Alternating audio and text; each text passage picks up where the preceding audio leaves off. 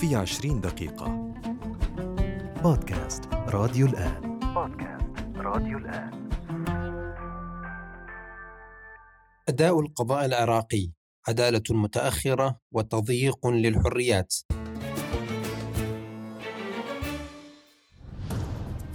يتعرض أحكام القضاء العراقي إلى انتقادات مستمرة من قبل العراقيين والمنظمات الحقوقية على المستوى الداخلي والدولي نتيجة لغياب الإنصاف ووجود الازدواجية في إصدار القرارات وخاصة فيما يتعلق بالقضايا التي ترتبط بالتفاعلات السياسية أو الجماعات المسلحة والفصائل الميليشياوية.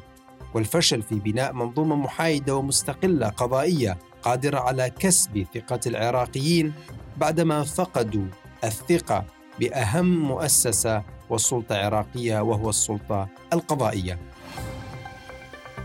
مرحبا بكم في حلقة جديدة من بودكاست في 20 دقيقة نحاول فيها تقييم أداء القضاء العراقي في ظل الأحكام القضائية الأخيرة التي ساهمت في التضييق على الحريات بصورة مباشرة بخلاف الشعارات التي ترفعها مؤسسات الدولة العراقية لتوسيع حرية الرأي وضمانه وصيانه الديمقراطية في البلاد. قررت محكمة عراقية سجن الناشط العراقي حيدر الزيدي ثلاث سنوات بتهمة إهانة قوات الحشد الشعبي على خلفية تغريدة له على موقع تويتر ينتقد فيها الزيدي القيادي أبو مهدي المهندس نائب رئيس الحشد الشعبي الذي قتل في كانون الثاني يناير عام 2020 مع الجنرال الإيراني قاسم سليماني بضربة جوية أمريكية على طريق مطار بغداد. وقد أثار القرار الكثير من الانتقادات الخارجية والداخلية حيث طالبت منظمة هيومن رايتس ووتش السلطات العراقية بالإفراج الفوري عن الزيدي. كما ذكرت ووتش أنه يجب على السلطات العراقية إيقاف جميع الملاحقات القضائية التي تنتهك الحقوق الأساسية للمتهمين فضلا عن مطالبتها بإلغاء القانون الذي يجرم انتقاد المسؤولين الرسميين. وصرح آدم كوغل نائب مديرة الشرق الأوسط في هيومن رايس ووتش أن السلطات مطالبة بالتوقف عن قمع النقد السلمي. وتابع قائلا بغض النظر عمن نشر التغريدة يجب أن لا يستخدم نظام العدالة العراقي كأداة لقمع أي انتقاد سلمي للسلطات أو العناصر المسلحة. وأضاف أيضا سجن ناشط مثل الزيدي ثلاث سنوات لتغريدة يقول أنه لم يكتبها بينما يفلت عشرات المسؤولين عن قتل النشطاء. له انعكاس مؤسف على سيادة القانون.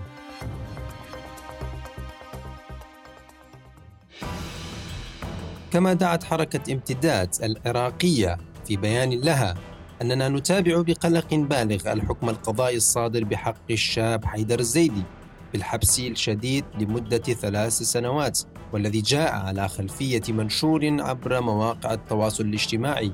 في حين يغض الطرف على من تهجم وأساء لأحد أصناف المؤسسة العسكرية ووصفهم بالنعت المخزي المنافي للحقيقة بأنهم أمة الجبناء. في إشارة إلى تسريبات رئيس الوزراء الأسبق نوري المالكي وأضافت الحركة في بيانها. تتعهد الحركة وكتلتها النيابية بمتابعة الموضوع قضائيا ونوجه دعوتنا إلى الجهة المدعية بالتنازل عن القضية وأن يمارس الادعاء العام ومجلس القضاء الأعلى دوره بتطبيق القانون على الجميع من غير استثناء إذ ليس من العدل أن يطبق على شخص ويعفى عن الآخر. وقد تزامن قرار الحكم على الناشط العراقي حيدر الزيدي مع قرار آخر للقضاء العراقي أيضا بالسجن لمدة سبع سنوات على السياسي العراقي مثال الآلوسي مع حجز الأموال المنقولة والغير منقولة بتهمة إهانة السلطات العامة والدوائر الرسمية المتمثلة بالمحكمة الاتحادية العليا في لقاء تلفزيوني. وقد اختار السياسي العراقي مثال الآلوسي عدم التعليق على الحكم بالقول اعذروني أخجل تعليق وتقبلوا احترامي وتقديري. ويتخوف الناشطون في العراق من تحول القضاء إلى أداة للتضييق على الحريات بصورة أكبر في ظل الديمقراطية الهشة الموجودة في البلاد حيث يساهم هذه الأحكام القضائية في دفع الناشطين والمهتمين في العمل السياسي إلى تجنب انتقاد السياسيين أو السلطات الرسمية. أو تقويم الأخطاء أو القيادات الأمنية خوفا من الملاحقة القضائية التي تحولت إلى الوسيلة المفضلة لهذه الجهات لمعاقبة الأصوات الحرة التي تعبر عن رأيها عبر وسائل التواصل الاجتماعي. ويرى العراقيون أن الفساد لم يقتصر على الجانب السياسي في العراق بعد 2003 بل شمل كافة السلطات والمؤسسات الأخرى. وتحولت السلطة القضائية أيضا إلى عنصر رئيسي لحماية المنظومة السياسية حيث تشكلت ثلاثي من قبل الأحزاب الدينية والميليشيات والسلاح المنفلت إضافة إلى القضاء لتكوين منظومة كاملة تدير منظومة الفساد ونتيجة لوجود هذا الثلاثي أصبح هناك إفلات واضح من العقاب وغياب للمحاسبة وانتشار للفساد في مؤسسات الدولة والخوف والرعب وعدم لعب القضاء دوره الفعل الحيادي لحماية حقوق المواطنين.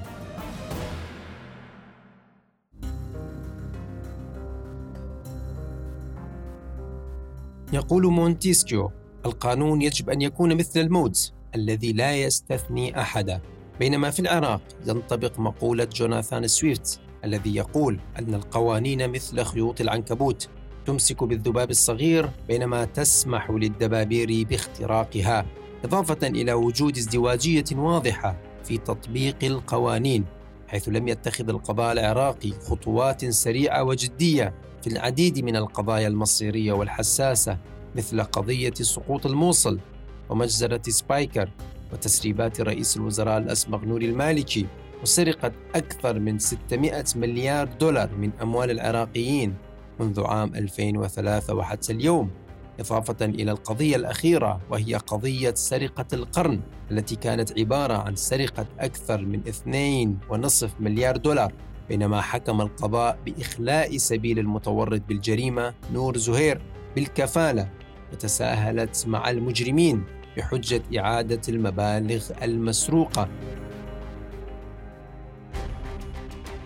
كما أن قضية قتل المتظاهرين الذي بلغ أعداد الضحايا أكثر من 600 شهيد وأكثر من 300 ألف جريح إلى الآن فشل القضاء في محاسبة المتورطين في الجريمة أو كشفهم للرأي العام الذي يطالب بإحقاق العدالة بحق هؤلاء المتورطين في الجرائم.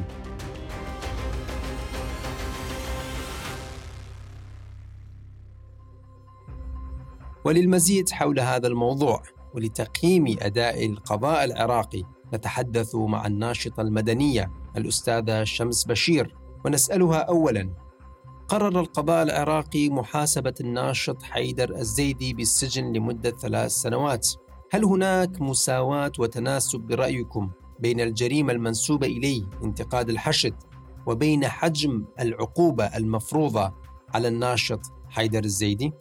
محاكمة الناشط البصري آه، الشاب حيدر الزيدي بالتأكيد محاكمة غير عادلة. وبالنسبة إلي أشوفها كرسالة لجميع الناشطين ويمكن حتى الصحفيين أو أي شخص ناوي ينتقد مؤسسات الدولة. آه، إحنا نعرف إنه الحشد الشعبي مؤسسة آه، تابعة للدولة العراقية. تمولها الدولة العراقية ومع هذا تضم ميليشيات مسلحة تابعة لإيران. وهذا الشيء مو سر هذا الشيء ممكن نسمعه من من من شخصيات تابعة لهذه الميليشيات وهذه الجهات وتعترف بهذا الموضوع علنا في المقابلات وحديثهم مع الصحف بشكل عام. على اعتبار أنه السلطات العراقية تدعي بأنها ديمقراطية وتحفظ كرامة الإنسان وحريته وحرية التعبير فإن هذه المحاكمة رسالتها بالعكس تماما. رسالة هذه المحاكمة فحواها يقول إنه آه، انتقاد الحشد الشعبي أو انتقاد أي مؤسسة دولة إذا كان ما يعجب جهة معينة أو شخص معين فممكن هذه الجهة أو هذه الشخص يستخدم القضاء كأداة لقمع آه، حرية التعبير قمع الانتقادات. وهذه رسالة جدا خطيرة لأنه ممكن تزيد من الفجوة بين المواطن أو المواطنين والسلطات. وهذا يعني أنه ممكن آه، الأصوات الحرة تنجبر آه، تسكت أو تكون حذرة لفترة معينة بس على الأمد الطويل هذا ينبئ بالتأكيد باحتجاجات جديدة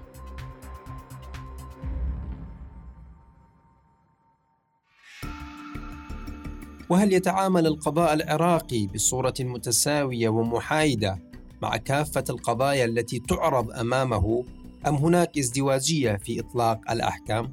مشكلة القضاء العراقي مشكلة مزمنة أخذت منعطف جدا سيء خلال نظام حزب البعث وبعد السقوط آه، زاد الوضع آه، سوءا بشكل كبير.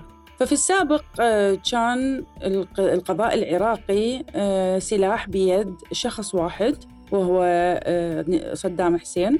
والآن صار سلاح بيد عدة أشخاص. يعني مجبر أنه يخضع لضغوطات من عدة جهات.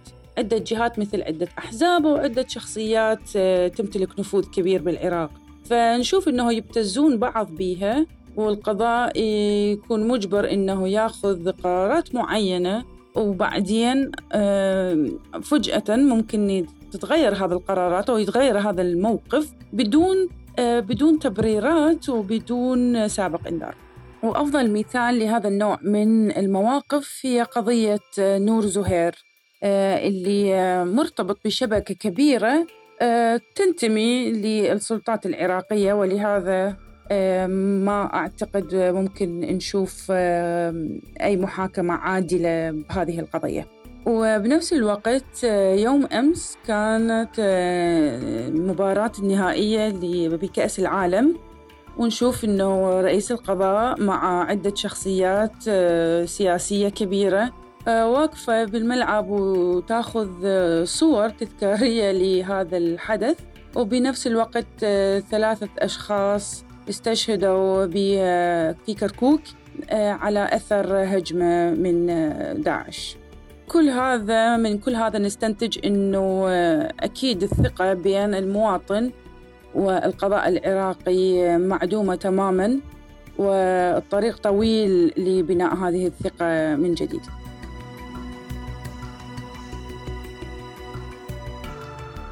وأخيرا وبالنظر إلى مواقف وقرارات القضاء العراقي حول أبرز القضايا كيف يمكن تقييم أداء القضاء العراقي؟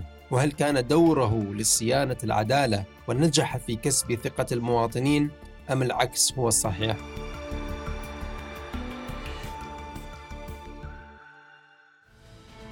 أنا ما أريد أقول أنه القضاء العراقي سيء وغير عادل بجميع القضايا. بس آه، بالقضايا الكبرى نلاحظ آه، إنه القضاء العراقي يتحول إلى أداة أداة للسلطات القمعية أداة غير عادلة وغير مفهومة. فعلى سبيل المثال الناشط حيدر الزيدي يتم معاقبته بطريقة قاسية جدا.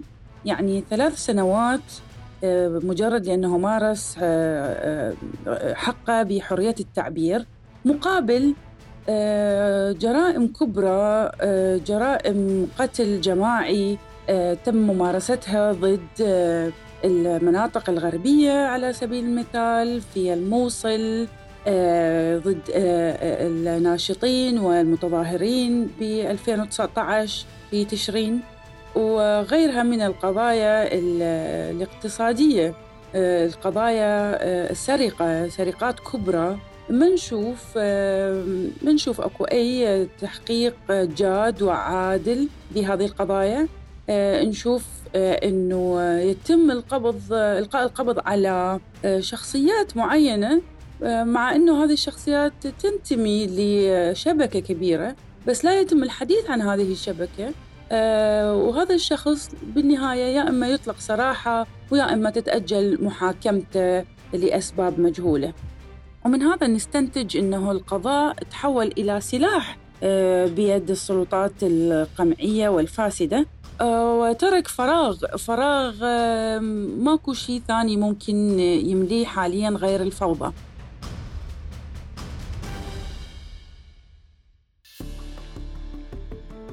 ويرى شريحة واسعة من العراقيين أن أحكام القضاء فيها ازدواجية واضحة حيث تم إطلاق سراح القيادي في الحشد الشعبي قاسم مصلح والمتورط باغتيال الناشطين وممارسة عمليات القصف العشوائي وانتهاكات حقوقية وقانونية بحق المواطنين إلا أن القضاء العراقي قرر تبرئة هذا القيادي بحجة عدم وجود الأدلة وعدم الاستجابة لمطالب الضحايا وذوي الضحايا الذين طالبوا بمحاسبته وقدموا الأدلة التي تؤكد إدانته وتورطه بهذه الجرائم.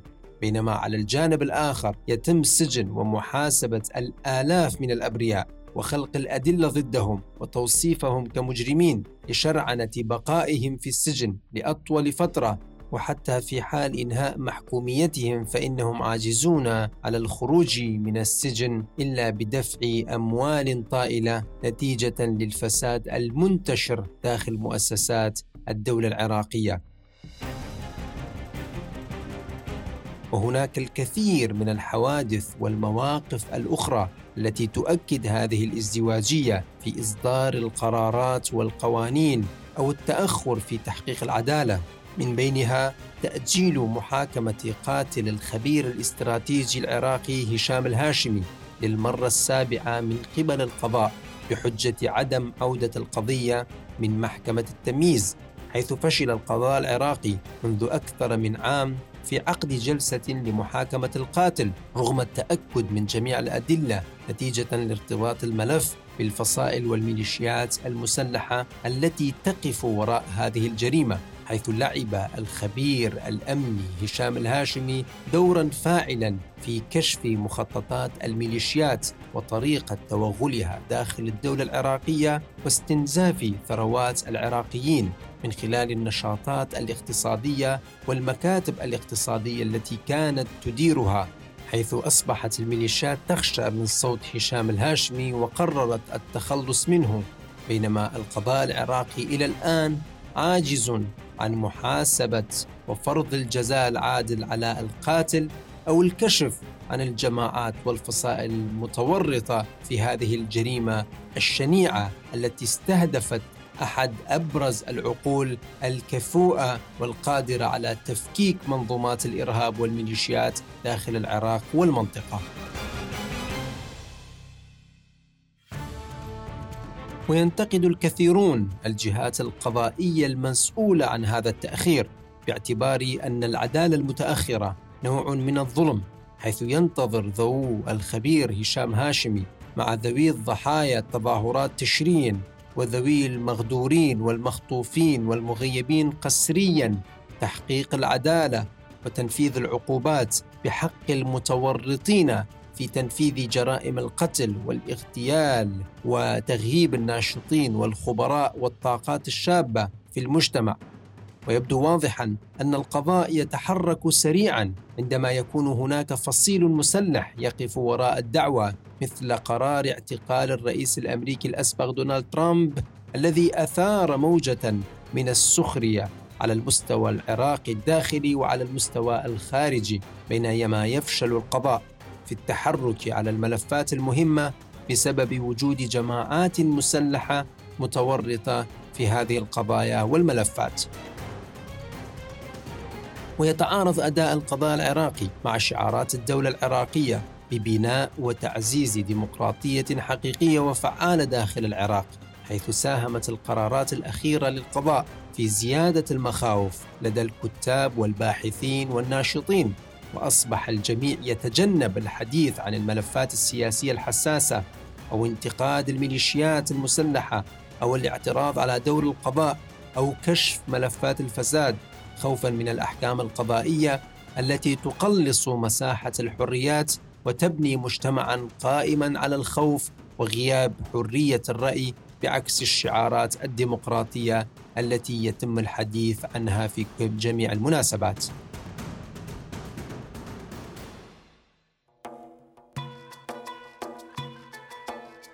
على القضاء العراقي أن يركز على متابعة الملفات الحساسة والمتعلقة بالأمن والاستقرار ويصدر الأحكام والقرارات بصورة حيادية وخاصة في قضايا الفساد واغتيال الناشطين والمتظاهرين لبناء وتعزيز الثقة مع الشارع العراقي وترميم الشرخ الموجود إضافة إلى إعطاء صورة إيجابية بوقوف القضاء مع الناشطين والأصوات الحرة لتعزيز الديمقراطية.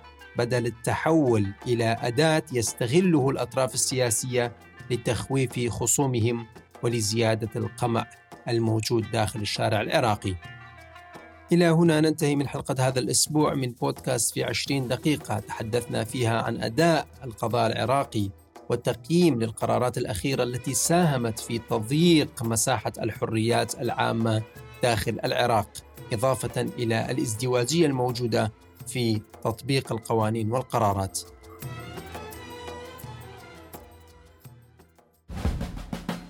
شكرا لكم لحسن الاستماع وإلى اللقاء في الحلقات القادمة.